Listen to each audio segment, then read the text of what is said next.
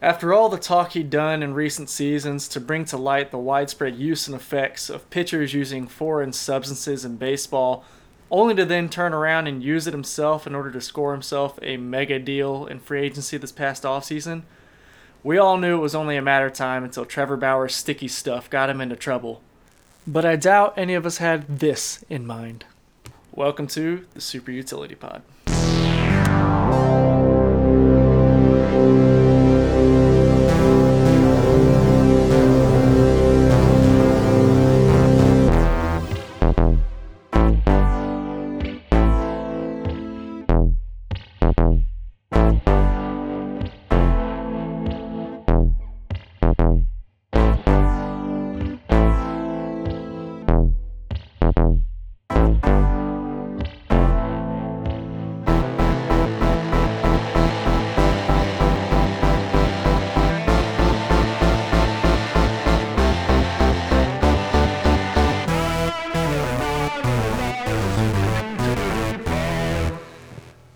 What's up, fellas? It's been three cold, hard months with no podcasts, no love in our lives.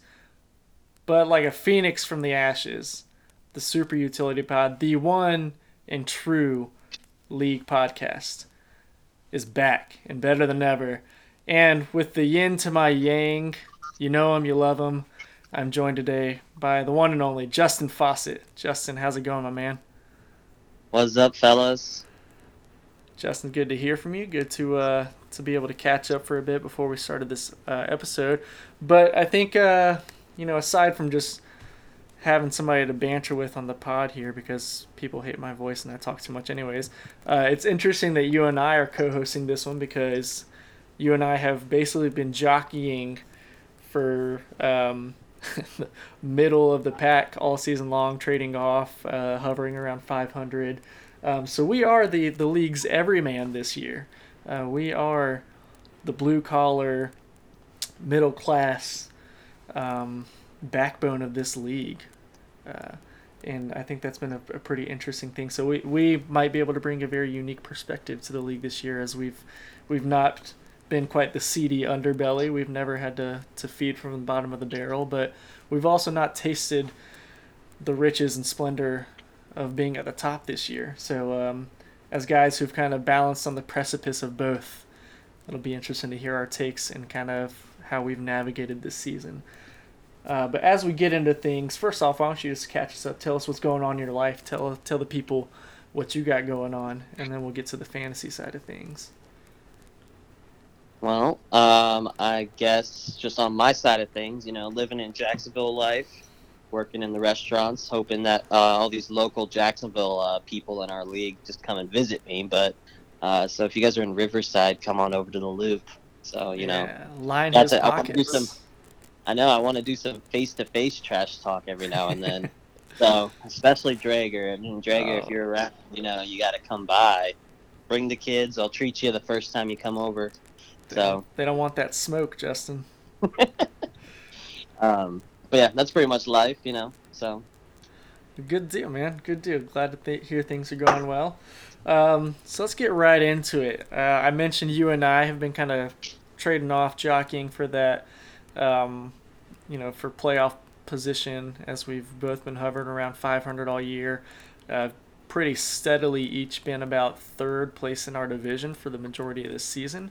Um, figured it'd be fun just to take a little overview uh, of the of the standings, and our as we were texting and planning things out, I labeled it as a mid-season standings overview, and then I looked at the schedule, and we are pretty much two thirds of the way through our fantasy regular season. So it's a little more than mid-season. Um, the year has kind of flown by. We have, I believe, seven matchups left. Uh, we've completed about twelve, so or this is the twelfth one. So, yeah, things are heating up. Um, so yeah, why don't, why don't we just kind of take a peek at the standings? Um, maybe highlight what sticks out to you, um, and and what you think might change as we enter the last two months of the season. Are you pulling it up? I've got it pulled up. Yeah. Oh yeah, me too. Okay. So, you start. Oh, I'll start. Okay. Yeah. How how generous of you. This is the best co-host this league has ever had. Um, so yeah, I mean, I don't think there's too much terribly that shocks me personally. Um, I think I'm a little surprised at, at, Matt being so low in the standings, but I guess he's. I haven't really paid super close attention. I guess he's had a handful of injuries. Um, but yeah, like I don't think before the season I would have expected Brandon to be last in in the East, but he's kind of gone into full rebuild mode. So um, I I think that's kind of to be expected. Um, with all the injuries that my team's had, I'm not super surprised that um, I'm I'm kind of just scraping over 500 when teams like Chris or teams like Cody's have been kind of humming on all cylinders for the better part of the season, and Chris has had a really good. Chris has had some great um, waiver wire finds, particularly around pitching. So he's he's really doing doing well. Uh, I think previous to the year, I might have expected myself to be ahead of Chris, um, but I'm not shocked that he's doing better given the success he's had and injuries and poor performances I've had. In the West, um, I don't know. I think things are shaken out pretty fairly in the West. I don't know that I would have expected Drager to be quite as far ahead at this point in the year. Um, but again, he's made a handful of trades and he's had some guys um, kind of break out and really show out pretty well. But Tyler trailing right behind him, you trailing right behind Tyler, being within striking distance. Uh, and then Bradley kind of, he's had a really strong June um, and was kind of trending up previous to that even. So he's kind of clawing his way into the mix too. So I think it's uh things are not drastically different, at least not at the top of the standings. But yeah, I don't um it's it's uh it's all still fairly close. I, I I'm worried it's getting a little too top heavy with Cody and Drager um, separating from the pack so much. Um, but it's nice to see that you know, of the remaining what eight teams, that six of the eight of us are all kind of like hovering around 500 and pretty solidly in position to snag a playoff spot over the, the last two months. So that's that's exciting to me that it's not, um, you know, it's not too top heavy in that sense. That there's still a lot of teams that are in the mix. But what about your take? Yeah, I mean, I think for just com- competitiveness, with the exception of Brendan, I've enjoyed it because everybody's kind of hovering around like you know that 500. I think Clayton's dropped off a little bit recently, mm-hmm. um, but like just at the first like know, six seven matchups, you know everybody was really kind of competing in there, and then Brendan de- declared the rebuild. Um, but I guess kind of surprising is just kind of like I, I thought kind of just like looking at like Chris's team like started the year like as you said like I think they had a lot of like injuries and aging players and and it just didn't seem like he was gonna help like maintain it and then as you said he found a couple you know guys I, I think one of the ones that frustrated me the most was Carlos Rodon I was like looking at him pre pre year yeah. and I was just like hey he snagged him and then he's just been you know, doing really well every single start. I mean, the whole White Sox pitching staff has yeah. really been shameless plug. Carlos Rodon, who I highlighted in one of my off-season write-ups as a possible player to to put on your team. So guys, yeah, you, you I think what we're getting from this is you guys just need to listen to me more. Is that what you're? That's where you're going with it, right? I, I, I don't know. I mean, you're pretty, been pretty high on Joey Votto, and I have not seen much from him. So Joey Votto is is better than Josh Bell, and that's all I'm gonna say about that. I don't know. Once you drop a player set, they just kind of go nuts for a little bit for another team, and then they just taper off again. Yeah. So, you know. Um, but I guess like also kind of as you were saying, just a little bit surprised by like Matt as well. Like I think Matt's been kind of the victim of. I think I can kind of relate a little bit to him. It's like, do you rebuild or do you go for it this year? Kind of both of us are kind of you know still optimistic about our chances. I know apparently Drager let slip that Matt's still expecting to pass me by the end of the year, um, and so we're gonna see if that comes to fruition. Because um, I'm like right, I'm exactly from what Drager told me. Um, well, actually, no. I think I'm closer to Matt now in the standings, but like I've been kind of split in between, like right down the middle from first yeah. and fifth. So kind of like splitting the difference at that 500. Yeah, it'll be Matt. I mean, Matt's kind of been in that like holding pattern, I think, for a couple years now. Um, so it'll it'll be interesting to see kind of what kind of what what kind of push Noah Syndergaard gives him when when he gets back. Um, yeah, it really depends on how the Yankees do, considering he's got like six or seven of them. yeah, yeah, he's so. all in, man. and it depends on if they keep uh, if they keep the uh, head coach the whole year. So we'll see. Yeah, I know Drager's calling for him to be fired every other day on Twitter. So maybe one day they'll yeah. they'll answer the call. But everybody's calling Baby Steinbrenner not not like his dad. So. well, yeah, I think it's so. I think we're mostly in agreement about standings. Uh, not too terribly shocked at things. Uh, what I think has been shocking to me though is um, some of the fluctuation that we've seen, uh, particularly over the past month. I know, I, like, I guess at this point, about two months back, I made a post, um, or I guess it was about a month and a half or so back. I made a post about with MLB announcing a crackdown on pitchers using these foreign substances, and um, my kind of hypothesis was that we'd see a, you know, a pretty sharp decline um, in ERA and in the number of strikeouts for pitchers, um, as well as a, an uptick in offense. And I was wondering, I was curious about how that might impact the standings because it wouldn't be, I mean, immediately we'd see some returns. Um, but then over the course of, you know, if that's going to be the new normal for the next two months of the season, I wonder how that could play out in the standings.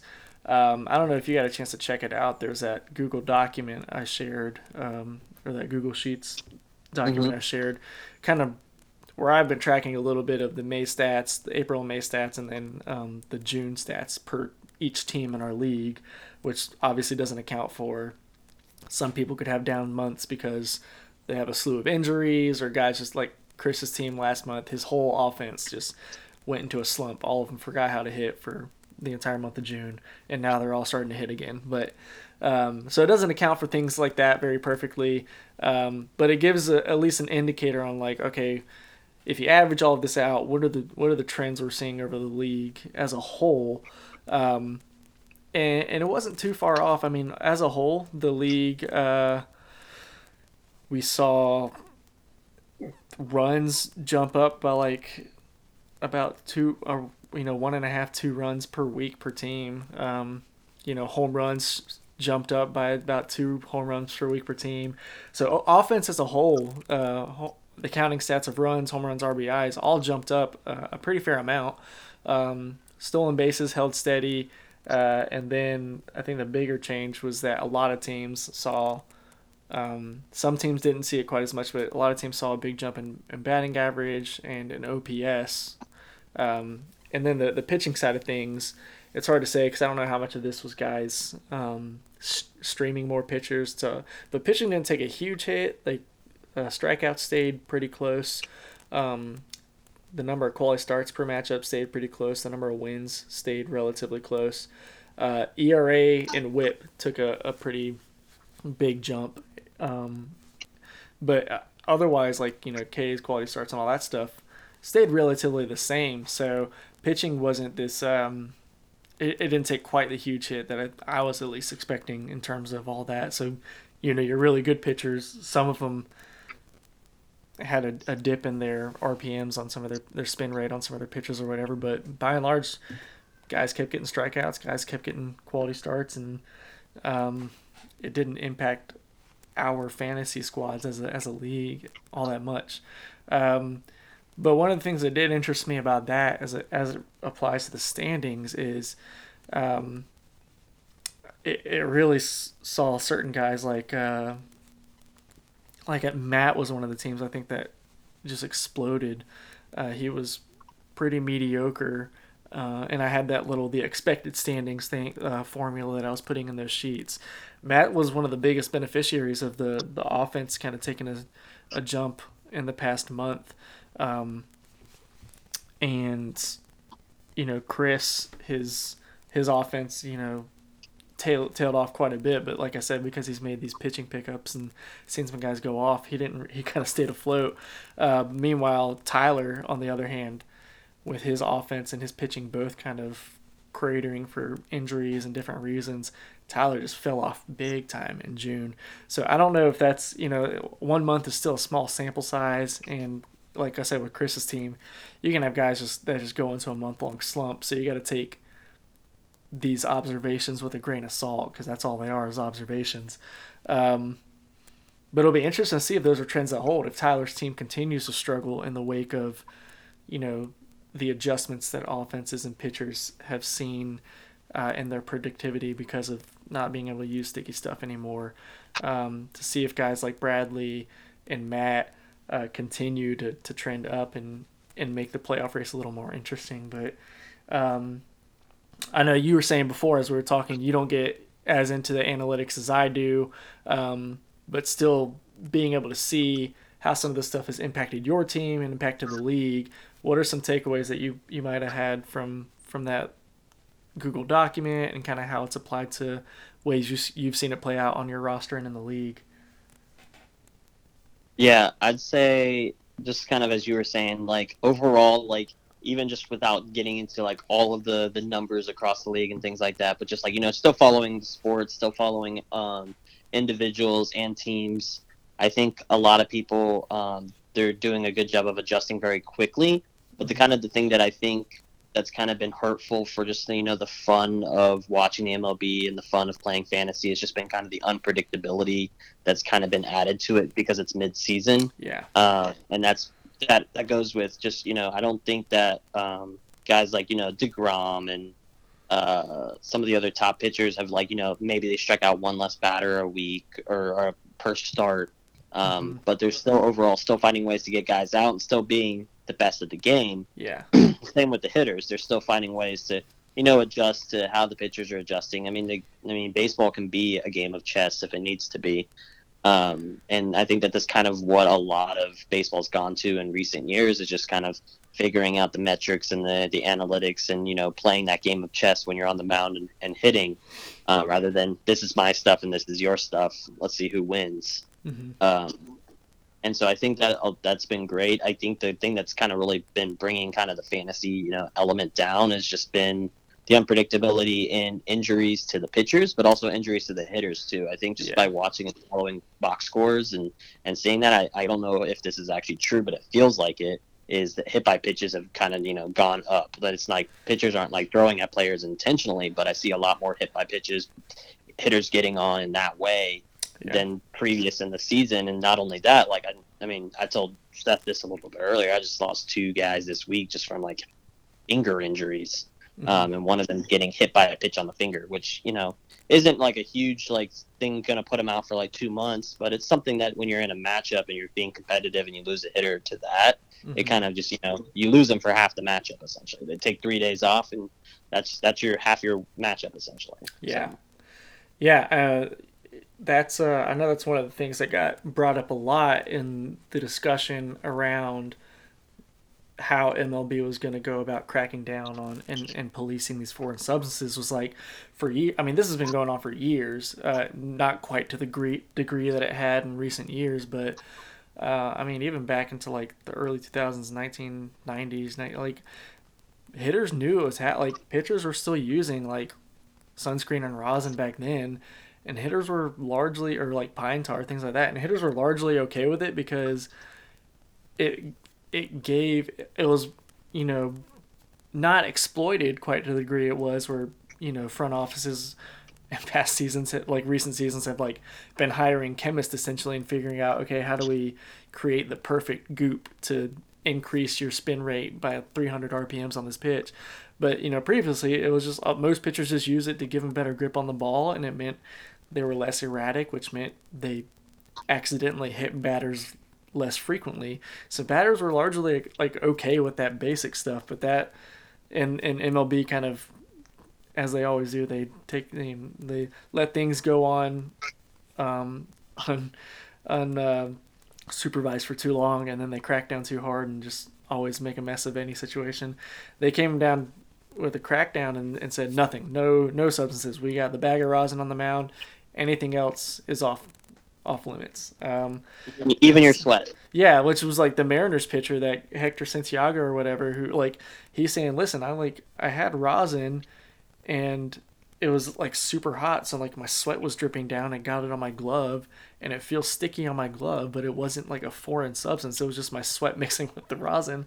Uh, whether that's true or not, that could be him just. But like that's a legit, that's a very feasible thing that could legitimately happen. So like, it's just gonna be a, a mess with how um, this gets policed. But yeah, that's one of the things that people were worried about is like if pitchers don't have any way of increasing the, their grip at the very minimum um, you're going to find more injuries, like Tyler Glasnow was saying, where he's like he's now having to choke up the ball and grip it differently, and it's working the muscles in his shoulder and his elbow differently and in his forearm, which could cause injuries to spike up. Guys have less control, so pitches could just go wild and hit batters, which could, you know, if you hit a batter on the right spot on the the wrist or the finger, it could cause an injury and I IL. So like all kinds of variants and, and factors that could um, that we'll continue to see unfold over the course of the season. Um, but I, I think for me, what's been interesting about it, uh, and you mentioning like the variation, like just the the variability and how it's been very unpredictable, like you were saying. I think that you and I were talking earlier about how, uh, and I know Drager's mentioned he's kind of bemoaned it a little bit about. It just seems like less people are willing to trade. You've mentioned that.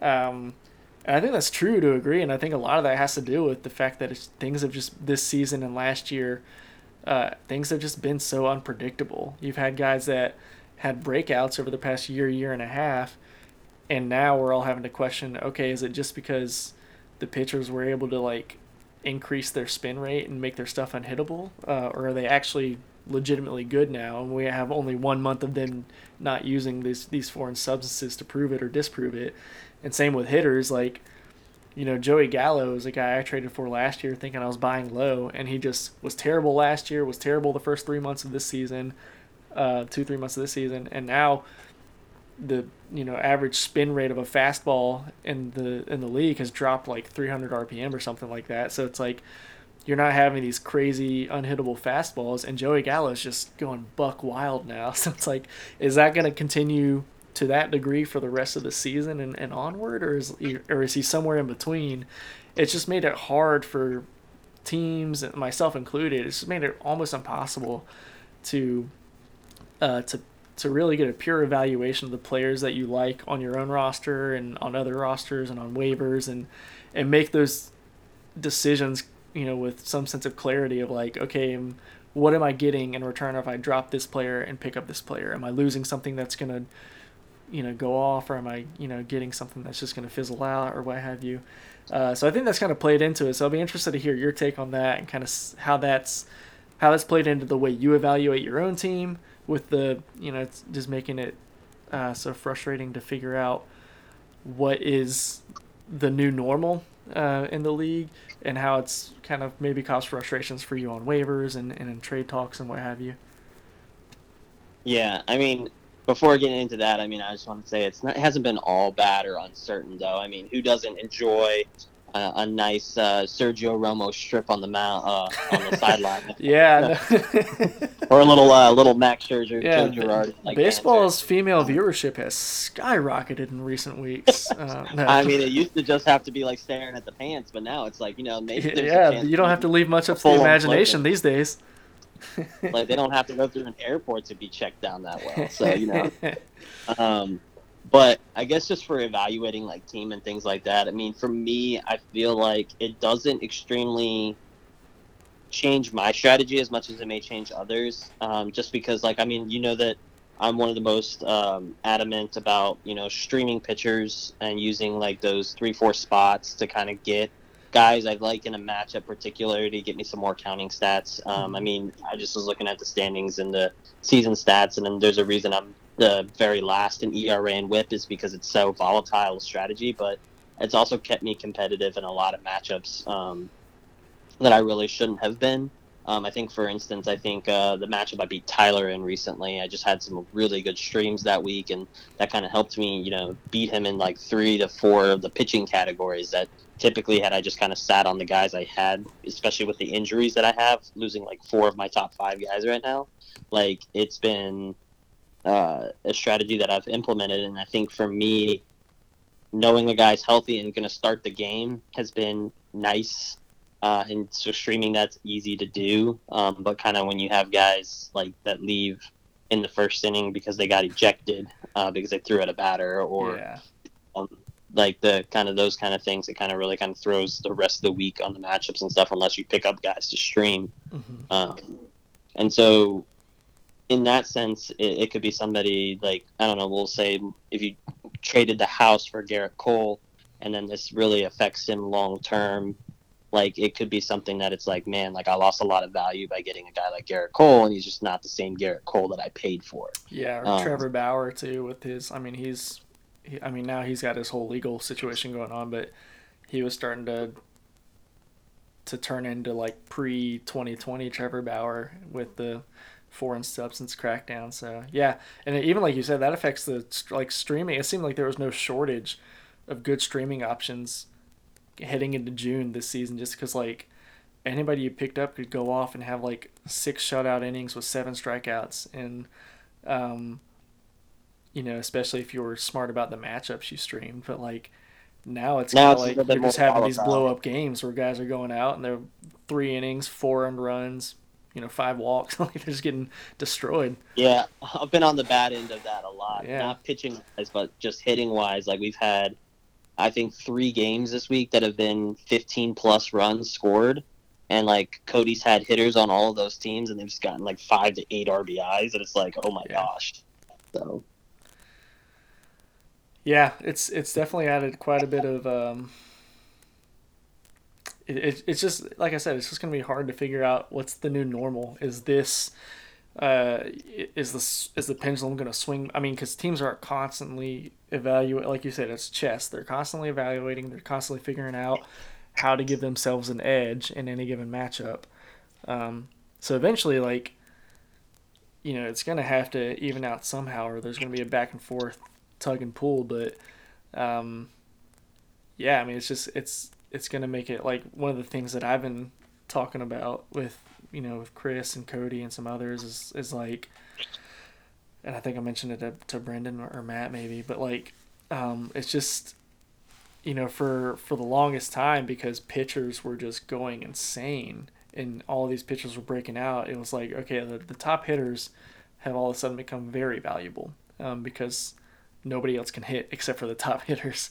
Uh, and now it's kind of evening out to where it's like, okay, well now it's it might be worth stockpiling some pitchers because all these young prospects are coming up and getting shelled, so you, they're not really worth all that much. And um, all these hitters who haven't been able to hit for the past year and a half are all of a sudden figuring out how to hit again. So um, maybe it'll be easier to find hitters on waivers moving forward as opposed to making pitching pitching pretty hard to come by once again. So, um, but yeah, I, th- I think just to kind of circle back, I think it's definitely impacted. Like I was looking at trades, um, I, I because ESPN pretty much can't just deletes all league data previous to you know the most recent three seasons. I can't see how many trades were made in our first year.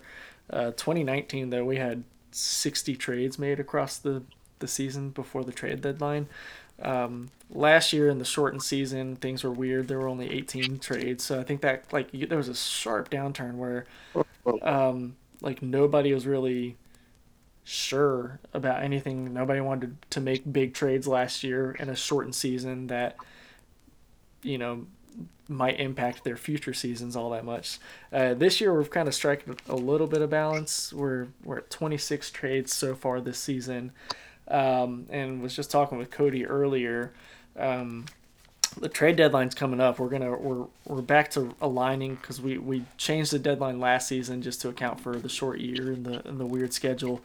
Um, but this year we're going back to the July 30 trade deadline to um, to mirror MLB's deadline. So that leaves us with this month to make trades, uh, and we're we're only at 26. So there's there's a bit of um, credibility to the fact that there's just been less trading this season than maybe we were used to in year one and two.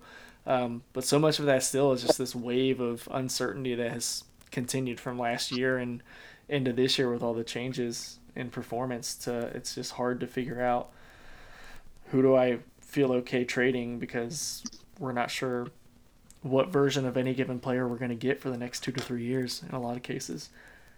But shameless plug. I'll um, I'll mention. I just said the trade deadline. I'll put that in the announcements on our our new league Discord. So if you haven't already checked it. out, Yeah, I was gonna ask you about that. yeah, if you guys haven't hit that link uh, and joined the Discord, um, go ahead and do so because that's going to be a pretty. We're gonna. I'm hoping that's gonna be. I know some guys like Brendan and Matt and Drager and others have mentioned like, oh, it'd be cool to have this for the league.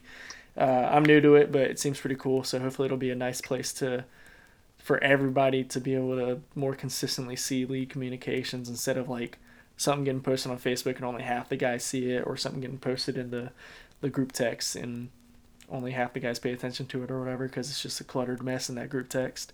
Um, so hopefully that'll make communications and, and league announcements and stuff like that a little more easier. But uh, yeah, where, where were you saying you were going to mention about that? I was wondering where we like so two years ago the trade deadline was the same day. Yeah, so up until last season, the trade deadline had always we just coincided it with the Major League Baseball trade deadline in our so our our our league would observe that um, just for consistency's sake. It was an easy date. It fell. Uh, there was like one month left of our our fantasy regular season after that trade deadline, um, so it kind of it let people shake things up and and make for a playoff push. Uh, you know, and to let guys decide if they wanted to sell, you know, before playoffs got too close or whatever. Uh, it was just an easy date for everybody to track. Um, and then last season we changed it because the, the season started in like June, so that would have given you like no time for people to to do anything. And so um, we extended it last year to the end of August um, or September first or something like that, I think. Uh, which, if if I recall, might have still coincided. I can't remember. That might have still coincided with the MLB trade deadline last year. I just can't remember what what the MLB did with their trade deadline last season. Um, but yeah, so we're we're falling back to, to July 30th this year, sticking with the MLB deadline. Actually, it's actually August 2nd. Oh, then yes, August second. I think that's actually what it is in ESPN. Then that would make that would make sense. Um, yeah, so it'll be whatever the MLB deadline is, August second. Then um, we'll we'll follow that. We'll observe that, and uh, shameless plug again for that Discord. If that's something you guys are pissed about and you want to see changed, put it in the rule change proposals thread. Yeah, I know we've been talking a lot about values, Seth, and I know that's something me and you wanted to talk a little bit about on the podcast on values, and so wanted to get your uh, get your take on the values of players and matchups and all that kind of stuff. Alrighty, hit me. Well, that was my question. It's open ended for you. Oh, I know you. the world is my oyster with that response. Yeah. Uh, so like like how do I evaluate players or like what what do I value? Like what what you feel like the the league kind of feel for value of players is right now, as well as um, just you know like veterans that are performing now versus prospects Oh, okay, versus yeah. rebuilds versus you know competitors this year. Okay, yeah, that makes sense. Maybe so that way people can get an idea for what they may need to trade if they want to what, what direction they want to go this week. Gotcha, gotcha. Yeah. Okay, well, yeah. Um, I mean, you and I have talked about this a little bit. I think there's been, um, because the first two years we had so much turnover in the league, where we had some managers that started out and did the draft with us that didn't stay active or they just like intentionally tanked their teams. And so we, we kind of got rid of some of these guys that were dragging the league down. Uh, and that meant we introduced guys like you guys like clayton guys like bradley uh, tyler. So i mean that 40% of our league is not guys that were at the in you know that didn't draft their team, which you've mentioned several times before about how that's impacted your your approach to your roster. Um, as that applies to the value, I think so. For that first, you know, for the first year and a half, uh, or I guess that you know that second year, um, and even a little bit last year, um, there are a lot of teams that who didn't get to draft their team. Um, who started stashing a lot of prospects. Like Tyler, I think of just stashed a ton of prospects. Clayton, um, he hasn't gotten a lot of top prospects, but he's gotten a lot of you know solid prospects that he's stashed um, to kind of get his team to be younger, to, to put more guys that he just knows he wants, knows he likes on his roster. Um, something they can have, you know, they can have a little more control over.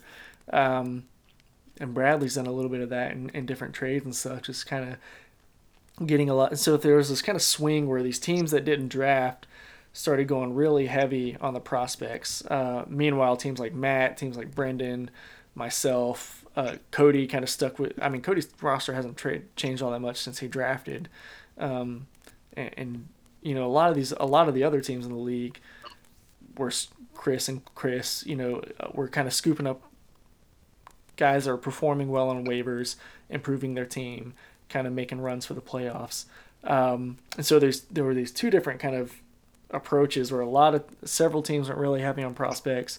Um, and in the meantime, there were there was a, a glut of really good players on waivers because they were they were trying to rebuild. You know, they were trying to get these young prospects on their roster instead, and foregoing the guys that were putting together a hot streak on waivers or breaking out or whatever.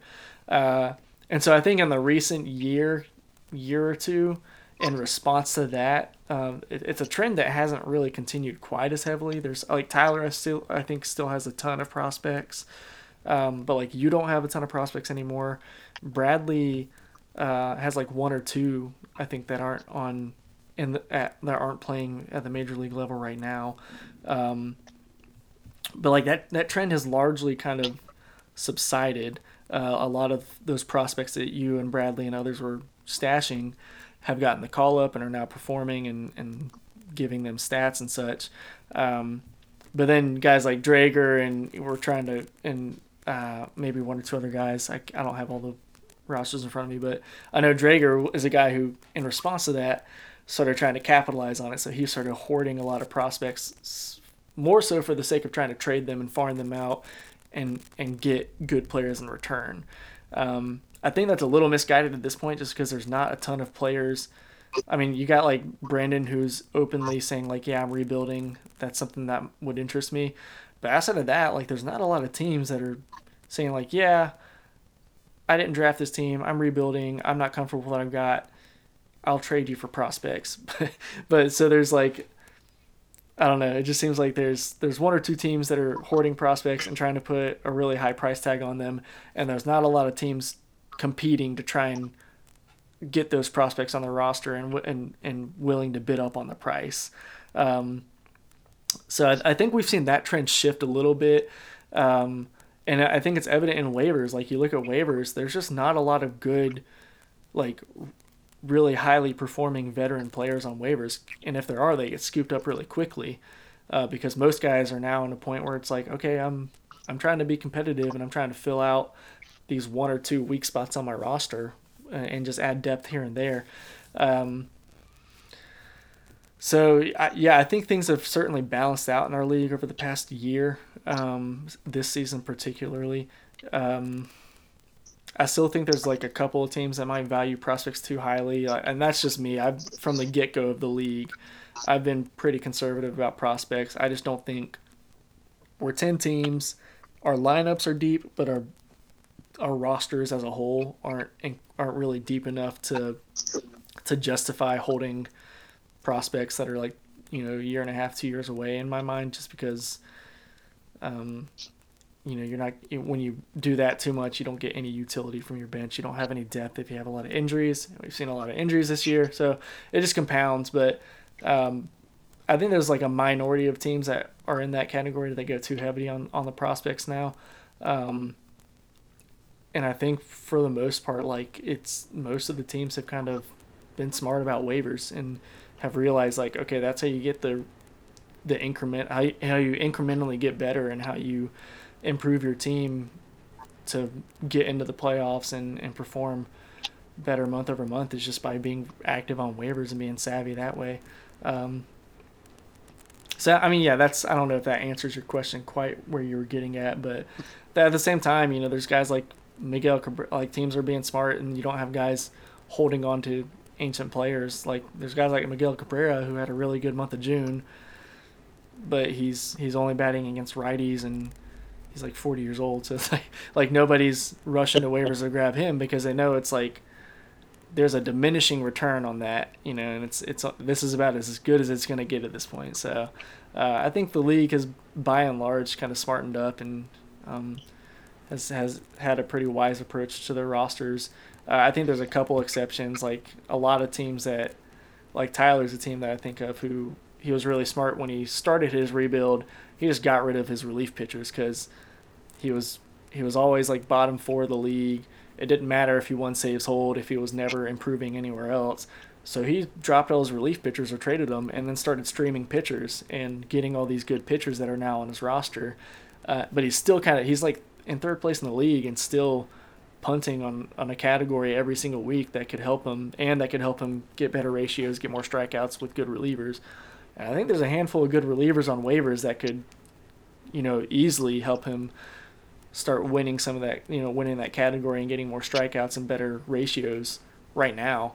Um, whereas like a guy like Brand, uh, a guy like Brendan, who's openly in the rebuild process, um, you know, I don't I don't know what good it does him to hold on to Kenley Jansen and hold on to Hector Neris and some of these relievers.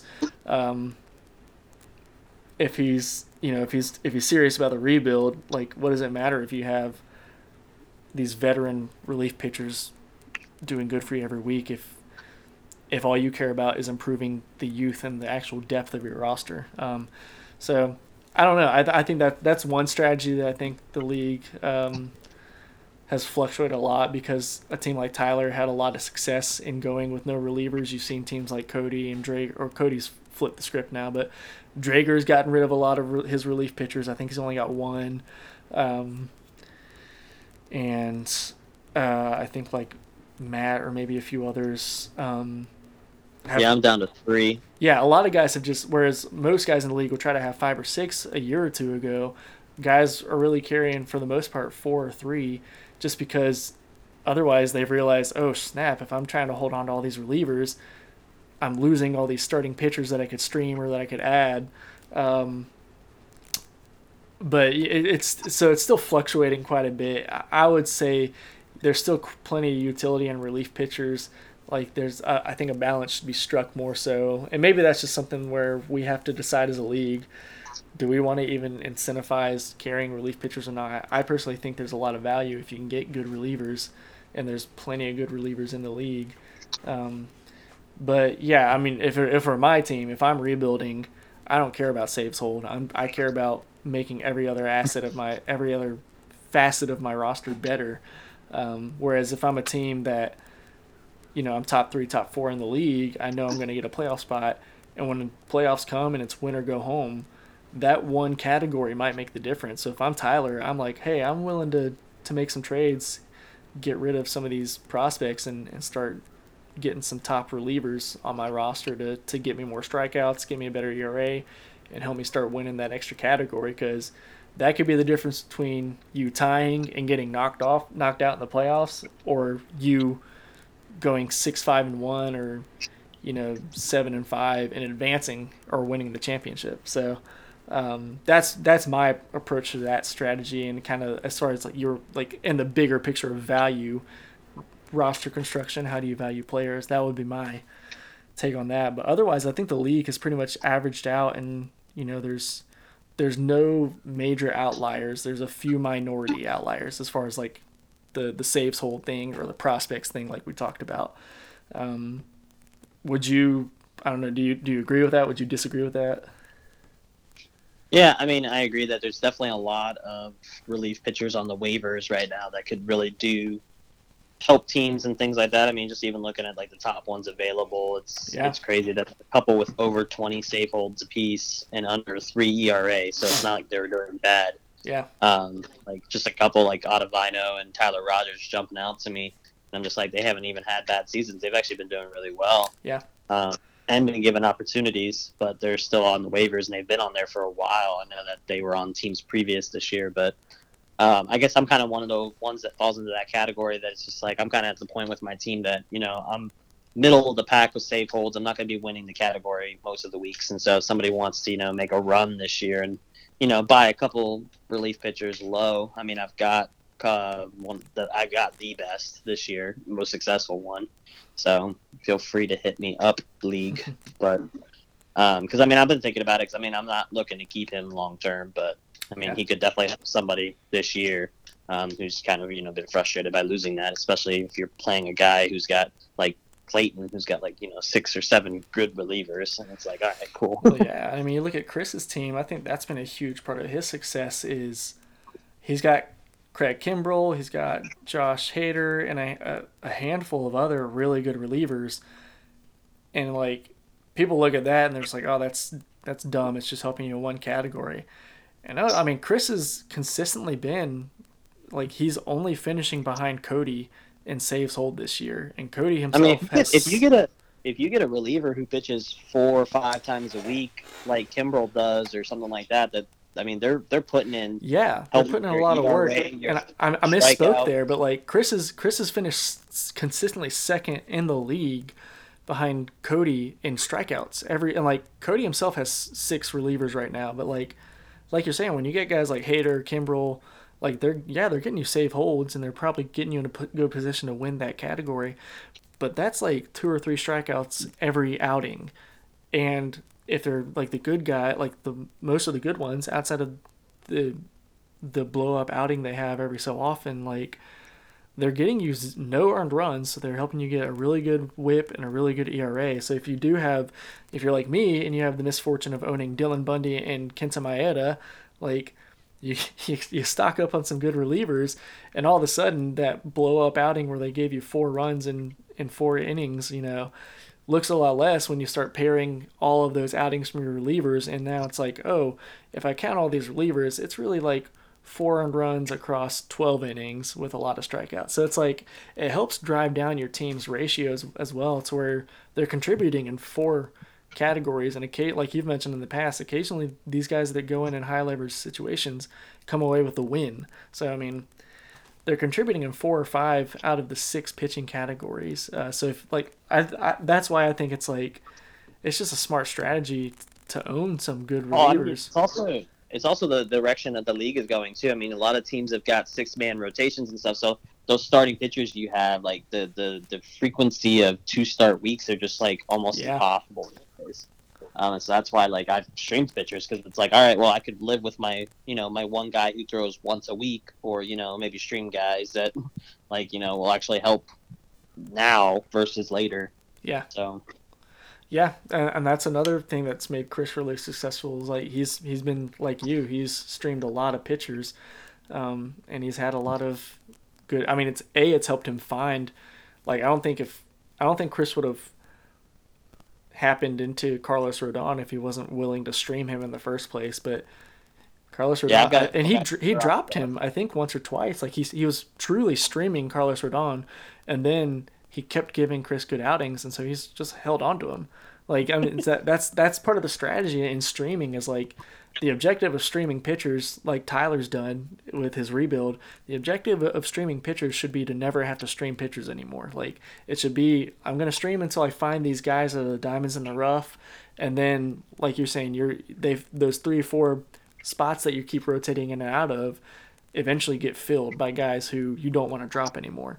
Um, so yeah, I think that's yeah, I'm it's. I've it- got a couple guys on my team already this year that I've done that with. I mean, I think like James Kaprielian's been pitching me for me all year, but I think I streamed him like two, three times in the first couple outings Yeah. he pitched, dropped him, and then picked him back up. I, I think people are starting to catch on though because uh, I think it was Bradley or something picked up Flexen the other day, yeah, and I I'd streamed him literally like I think six times in a row. yeah, Like I literally dropped him and picked him up for no dollars, and then I saw he got picked up, and I was just like, no, I was planning on pitching him on on Sunday. Like he's part of my roster. Do you not know this? Like, like yeah. you my, my extended, they're my taxi squad, dude. Come on. yeah, they're, they're the they're the B team I bring up every now and then. You Yeah. know, they're they're my the waivers is my minor league. I don't know why people are trying to flex in that. All starting pitchers on the the waivers is just Justin's overflow. Yeah. It's my minor league. So. yeah, man. Yeah, so I think it's been fun to see you guys catching on and using some of these strategies, but like using them wisely and kind of like like Tyler and Chris, a lot of these guys in the league previous to joining it hadn't uh, hadn't done fantasy baseball, so it's kind of it's fun to see some of these guys um le- like using these strategies and leveraging them and and getting really solid rosters as a result.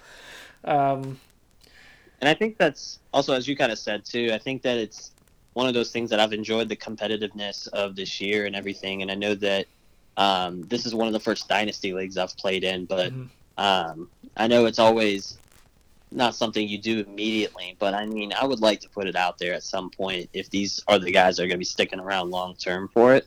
Maybe putting together, you know, a redraft date. So making it fun again. But that's just me putting it out there because I, I like the idea of continuing to build too. But then there are going to be some times when you get to a defeated point of like, all right, well, I have to wait three years in order to have my chance.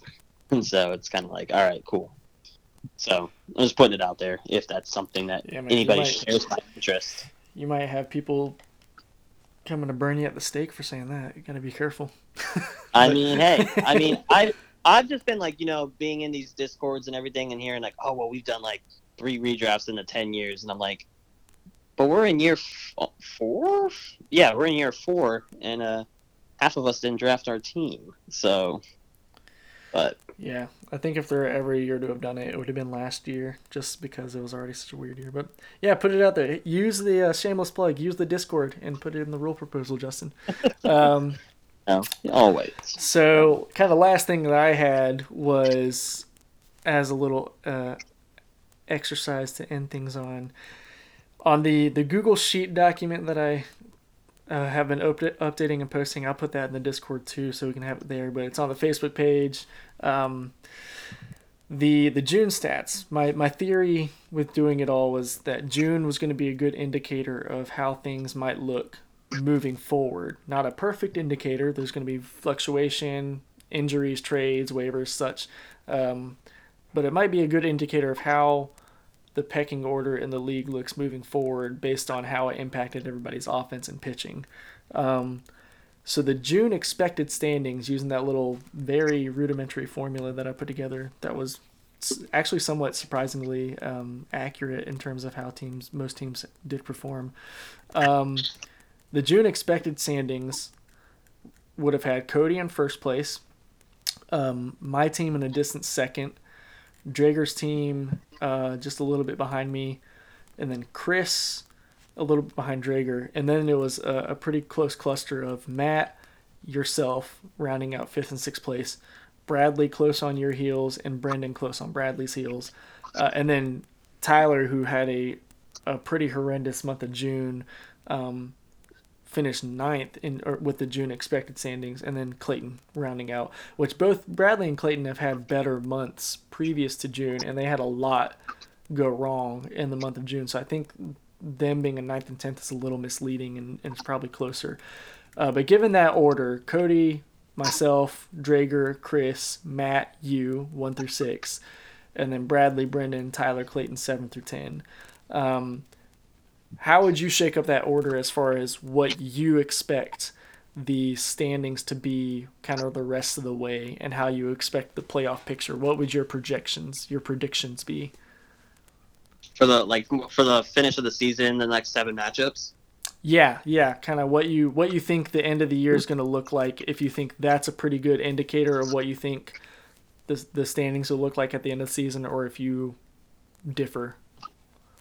Yeah, I think for sure. I think the only two teams that are you know like gonna be locked in there for sure are going to be Drager and Cody. I think they just have a really big lead on everyone right now, Mhm. and it- they'd have to have some really bad matchups, which I think they're very competitive in most of the categories Yeah. and are pretty active. And I don't see that happening unless like half of Cody's team gets hurt Mhm. unexpectedly, and he just loses tw- 0, 12 every week, um, which is not going to happen. yeah Um, but then honestly, I think it's going to be like that two to two to six spot's going to be active in the next like four weeks. I think you'll see pretty much up to the trade deadline, and you know then we'll kind of see a little bit more clarity.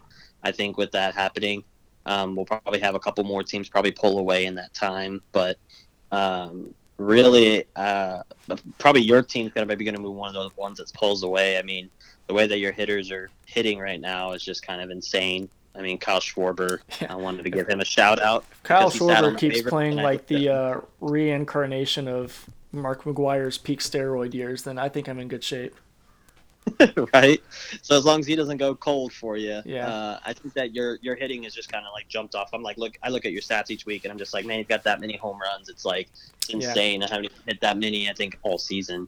Um, and so I think that with you pulling away, I think that I like the outlook of Tyler's team to start kind of creating some distance, and I really think it's gonna fall to kind of like myself, Chris, Bradley, Matt are gonna be the ones kind of really fighting for those last two spots. Um, Yeah. But I mean, that's me every year. I'm always fighting for that little playoff chance to get to you in the finals for a rematch. Yeah, that's all. You, all you need is to make.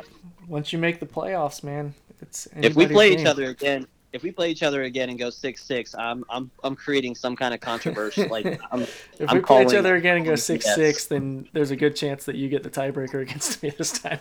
Um, call them BS if that's the Yeah. case. so what would Um, you? Uh, let's let's put some names on it. Who are your your one through six in order, best to worst? Best to worst. Yeah, I think Cody's one.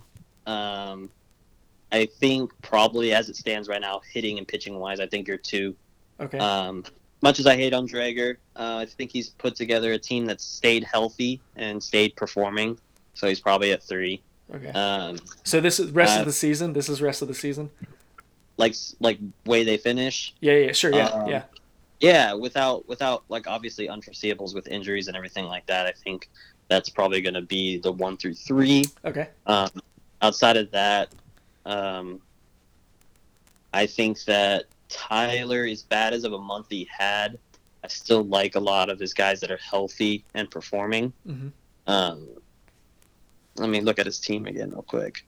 Yeah. Yeah, as long as he's got a lot of young pitchers on his team, and so they could have really slumping like months. hmm Uh, and if that's the case, then he could drop further. Um, obviously, he's missing uh, Lamet and Strasburg, um, Yeah. as well as Severin and Plesac. But if he gets those guys, if he gets any of those guys back, and Civale, like if he gets any of those guys back, they're going to help him and kind of continue to, to balance him out. Yeah. Um, so I like I like him being four. I think that I'm kind of as long as I'm able to stay competitive and I don't just decide to you know uproot my team and just say all right, f it, I'm going to sell.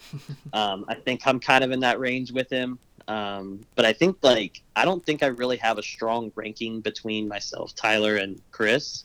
I think that we're kind of all kind of very different strategies, and they could pay off or not pay off. Yeah. Uh, depending on how the the league of baseball turns. Mhm. Um, but I really do like Matt and Bradley's teams. I think that they've been doing really well, so I think that they may, you know, take a take a run. So when I say like the ranking of those, I'm not, you know, putting those in stone as I am putting like the top three or four. Yeah. Um, so That's fair. Yeah. Okay. And then so you so then your your bottom four teams you're thinking Bradley, Brendan, Matt, Clayton in no particular yeah, order. kind of, yeah, we're yeah. I think Brendan clearly bottom on right now, and I think that that's not because Brendan seems bad. It's just because Brendan's. well, it's his, yeah, he's he's rebuilding, so he's selling right Yeah. now. Yeah. And then Clayton's team has just struggled most of the season. I mean, they could come back, but I don't think Clayton Yeah. is active enough in order to do that. I mean, he, if he throws a little bit more activeness on here, like make some trades, make some moves, make some waiver pickups, then maybe he does. But I think Clayton's just kind of like content with kind of seeing how the year rides out and then making moves next year. So, Yeah, he's and talking with him, he's kind of been okay with embarking on a subtle rebuild. Like he's got a lot of aging players like Josh Donaldson, Max Scherzer, guys that are good, and he's it, for him it's like I mean if I ride them out, I'm competitive, or I could trade them and get young players, but I want to get young players. He he's being a little picky, I think, in some ways, which is fair. Like you be picky at your team. Um, so, but he's he's like kind of he's in a pseudo rebuild if that makes sense. So I could see him, yeah. If things don't turn around, he's probably going to keep being around the bottom, and and I, I think this is the time if you want a Max Scherzer, if you want Josh Donaldson, or uh, some of those more veteran players on his roster. Um, now's the time to cash in with him. But Yeah. okay, so who would you between Brendan and Bradley? Last question. Um, who's knocking on the door? If you said you, Tyler, and Chris are all very close, interchangeable for those four through six spots. Between Bradley and Brendan, who's your dark horse to, or, or Bradley and Matt? Sorry, Bradley and Matt. Who's your dark horse to to break into the the playoff standings if you, Chris, or Tyler falter and fall out of the, the standings. Ah, the dark horse. We do love a good dark horse. Yeah. Uh, let me pull up Bradley's team. I want to see where the current trajectory is. Um, honestly, like just off the top of it, I would probably go with Matt. I think that Bradley's got more injuries Okay. um, currently, and I don't think that just looking at the names, I don't think that they're going to be coming back quickly.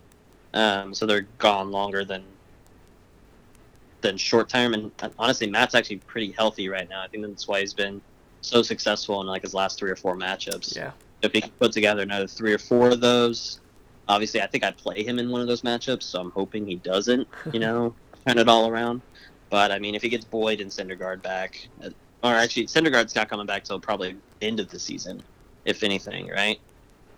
Um, I don't know. I haven't seen. I think he was projected to be like late July, August, if I'm not mistaken, but I could be wrong about that.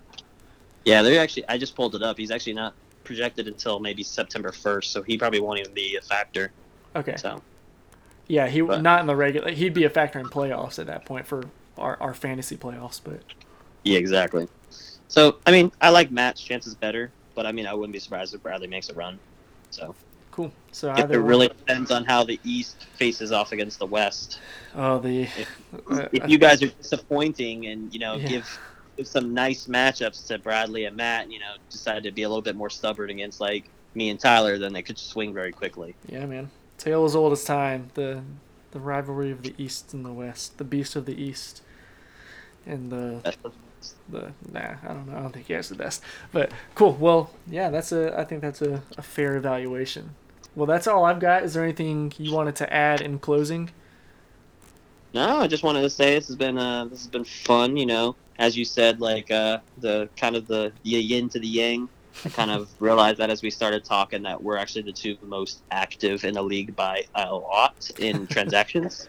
like it's insane Yeah, how many more transactions we have than the next next person. Um, so I love playing mind games with myself. What can I say? pick up, drop, pick up, drop. Yeah, man.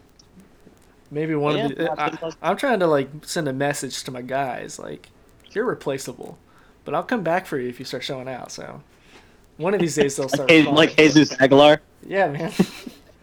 yeah. Well, good deal. Well, cool. That's all I've got. Thanks for hopping on, Justin. Thanks for taking the time. I'll let you get back to what you're you got going on. Uh, it was good chatting. Good to get your feedback and your input. Absolutely, sir. Always, and hopefully uh, your team will implode and I will pass you. yes, and you and with your spirit. Yes. Wishful thinking. Let's Yeah. go. all right, homie. I'll talk to you later. All right. Bye, Seth. Bye. All right, guys, and in closing, you get you get an extra treat on this podcast, some bonus material here.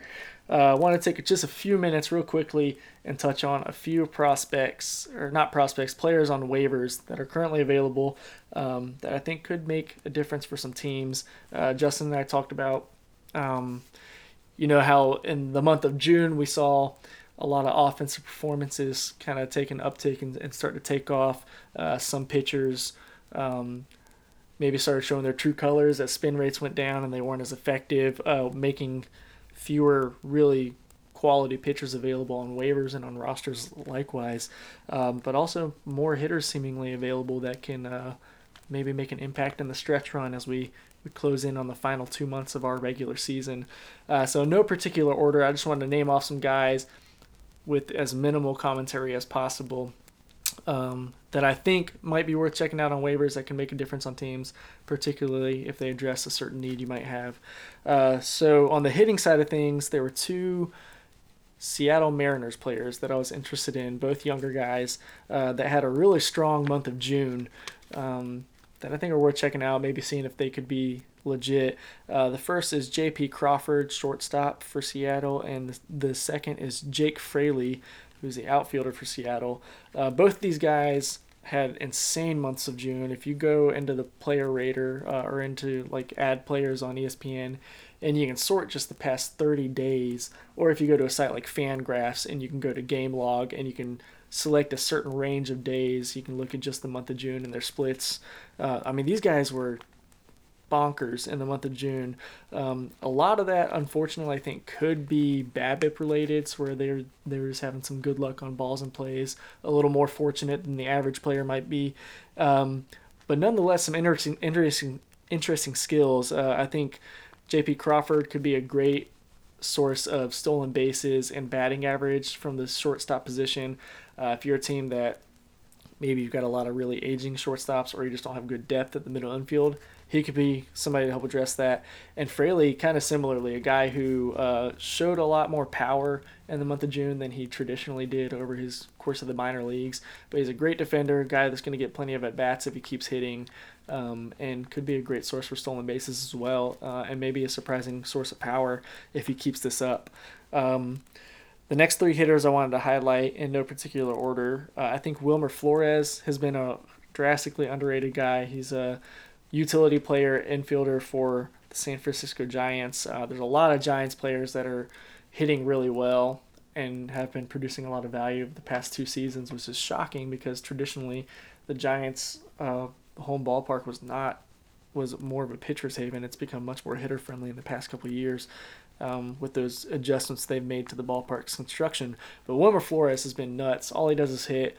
He gives you a good amount of power, great batting average, good on base percentage. So really good ratios, really good counting stats, uh, and he has like four or five positions that he's eligible for. So go check him out. Kiki Hernandez, Enrique Hernandez, uh, second base outfielder for Boston. Um, a lot of the Boston hitters have started to kind of take off in the past month. Their offense has been really good all season long, uh, but guys like Hernandez, who he's he's had a lot of up and down stretches, um, very streaky.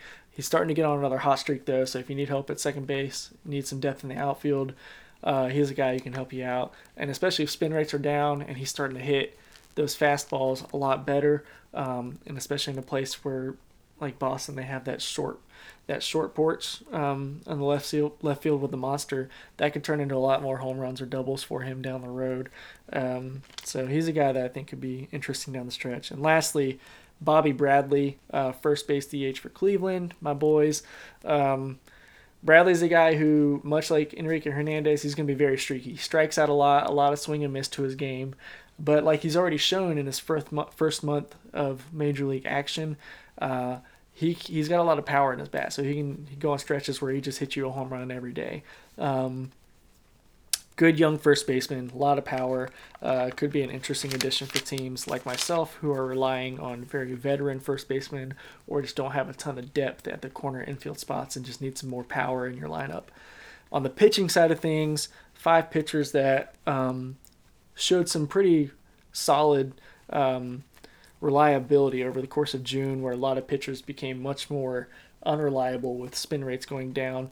None of these guys are going to blow you away. None of these guys are huge strikeout guys, um, but just guys that could give you a lot more um, back end reliability as far as streaming pitchers or just depth if you have a lot of injuries, like we talked about. Teams like Tyler and others have a ton of pitching injuries. So, in no particular order, Merrill Kelly, pitcher for Arizona, Zach Davies, pitcher for the Cubs, Ross Stripling, pitcher for Toronto. Kolby Allard, young pitcher for Texas, for the Rangers, uh, and Drew Smyly for Atlanta. Again, none of these guys are remarkable. None of them have, uh, except for Stripling maybe in the month of June, none of them really had a K per nine over nine. They weren't getting that many strikeouts. Um, but guys that had pretty solid ratios, guys that were getting a good amount of quality starts and, and wins. Um, and guys that are just week in and week out didn't have a lot of blow up performances when they took the mound every five days or so. Uh, so those are guys, particularly I think Kolby Allard as a younger player, he's 23, I believe, um, and possibly even Zach Davies, who's I believe 28, 29. Um, guys that are younger and could have a little more dynasty value for teams that are looking to fill out the roster um, and, and get younger and possibly build for the next couple years. Uh, and then, like Justin and I mentioned, loads of really good relief pitchers available. I think there are four names right off the bat that I think should be owned, particularly if you're a team that has like one or zero relief pitchers and can very quickly become a competitor and, and put yourself in a position to win that extra category every single week as we move onward to the playoffs.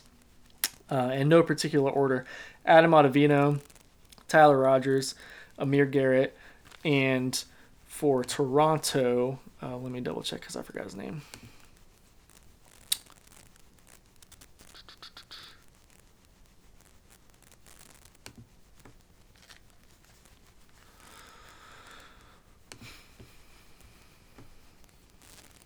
Amir Garrett for Cincinnati, and for Toronto, Jordan Romano. Uh, all of these guys, with with the exception of Garrett, who was uh, struggled with some injuries early on, but Ottavino, Tyler Rogers, and Jordan Romano have all been just nails all season. They've been super consistent. Jordan Romano has a 1.21 ERA for the season. Uh, the other guys, Ottavino, um, and Tyler Rod- Tyler Rogers is a 1.40 ERA. Adam Ottavino sub three ERA. Amir Garrett um, has a bad ERA for the season, but like I said, struggled with injuries early on, had some blow up performances. The month of June, he was great. He was lights out. He's been getting a lot of save and hold opportunities, kind of back in that saves mix for Cincinnati.